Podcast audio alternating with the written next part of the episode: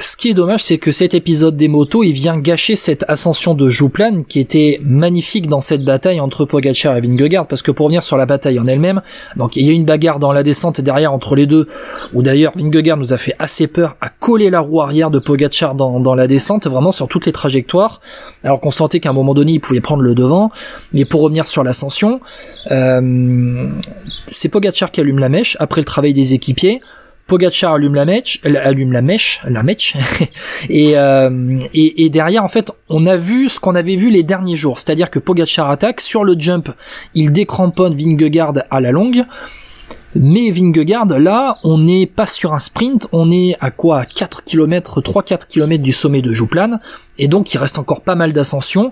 Et là, et là, on a vu ce que Vingegaard était capable de faire au train pour revenir et pour contrer le punch de Pogacar. Et on sent que Vingegaard a intégré dans sa tête que Pogacar a plus de punch, qu'il faut pas se mettre dans le rouge, voire dans le rouge euh, écarlate, à suivre Pogacar sur une accélération, et qu'il vaut mieux se mettre je vais, je vais dire au seuil plus pour revenir progressivement sur Pogacar tout en le euh, tout en le laissant un peu à distance et en réduisant l'écart petit à petit. Et on a vu que Vingegaard est revenu sur Pogacar avant cet épisode des motos. Mais on, sent vraiment en fait on a encore vu aujourd'hui dans Jouplan Matteo que les deux ils se tiennent mais dans un mouchoir de poche. Et quand on parle que le record Lemon Fignon peut être battu tu le vois dans la bagarre.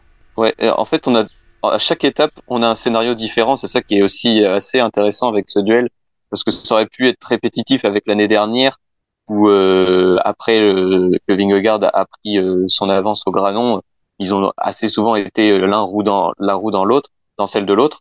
là, cette année, chaque étape de montagne, il y a un scénario différent.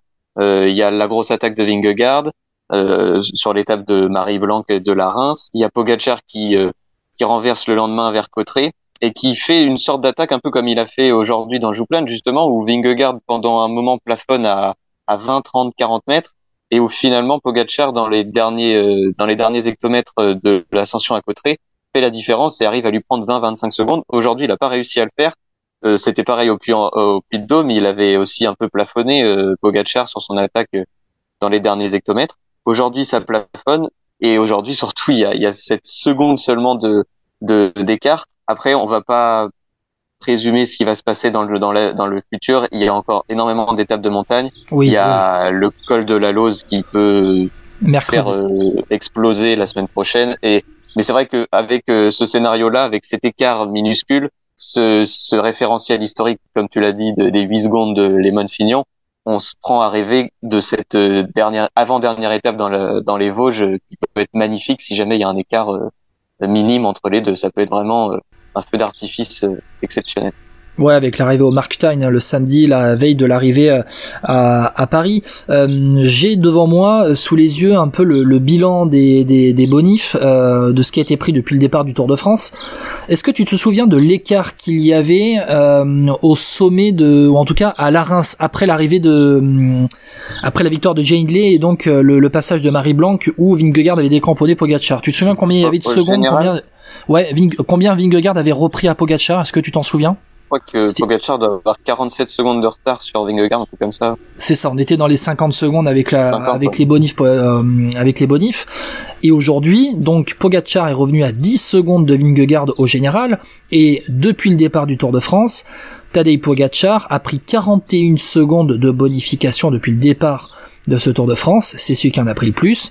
Et le deuxième qui en a pris le plus, c'est Jonas Vingegaard qui en a pris 23 secondes, c'est-à-dire qu'on a un différentiel de 18 secondes de bonif pris par euh, par Pogachar sur Vingegaard et ça aurait dû faire 6 secondes de plus avec l'épisode sans l'épisode des motos, ah. en tout cas à à Jouplan. Euh, je reviens sur la bataille Pogachar Vingegaard. Juste à un moment donné, euh, quand Vingegaard est revenu sur Pogachar, ils se sont retrouvés côte à côte dans l'ascension et euh, ça, c'est pour se souvenir un peu du Puy de Dôme. Je crois que c'était 64 euh, avec euh, Anquetil euh, Poulidor euh, coude à coude dans, dans le Puy de Dôme. J'ai l'impression de revivre les deux, tu vois, qui se qui étaient côte à côte. Et c'est pour ça que ça me frustre encore plus cet épisode des motos.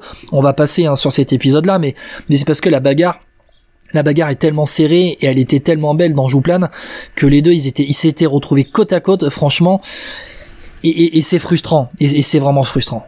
Mais c'est aussi parfois dans le sport des teams à côté extrasportifs qui font, qui rajoutent un peu plus, euh, qui pimentent les histoires et la légende et, et ça, ça va faire que on s'en souviendra encore plus de cette étape euh, de, de Morzine. Euh, et puis il y a Jouplan aussi qui a encore tenu son rôle de de, de col qui remet tout le monde à, à, son niveau et à sa place. Et là, évidemment, ces deux-là étaient encore une fois largement au-dessus du lot. Et ça, c'est pas les cyclos de l'étape du Tour qui vont nous dire le contraire, puisque ils ont fait la cyclo dimanche dernier sous un cagnard énorme.